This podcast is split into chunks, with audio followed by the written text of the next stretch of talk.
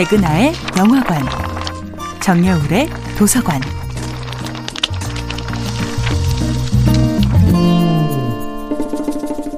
안녕하세요. 여러분과 아름답고 풍요로운 책 이야기를 나누고 있는 작가 정여울입니다.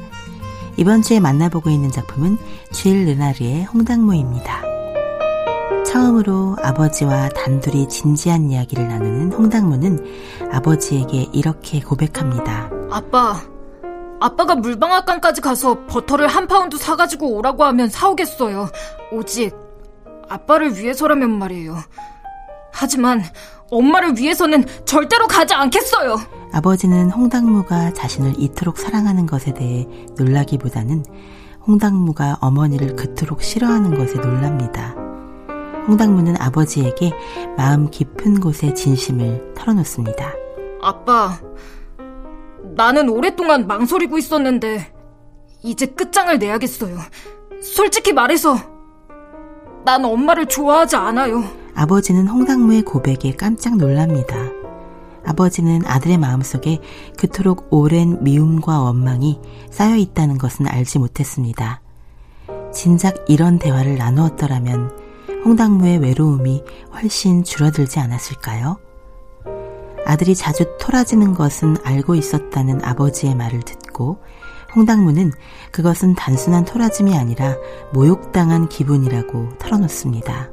엄마는 나를 때리는 것밖에는 기분을 푸는 방법이 없어요. 아빠 때문이라고 말하지 않겠어요.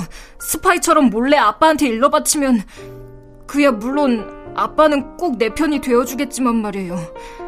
하지만 아빠, 나는 엄마하고 떨어져 따로 살고 싶어요. 어떻게 하면 간단히 끊을 수 있을까요? 그런 짓을 하면 세상 사람들은 내가 널 버린 것으로 생각할 거다. 그러니까 너 자신만 생각하면 안 돼. 그렇게 되면 나도 너와 만나지 못하잖니.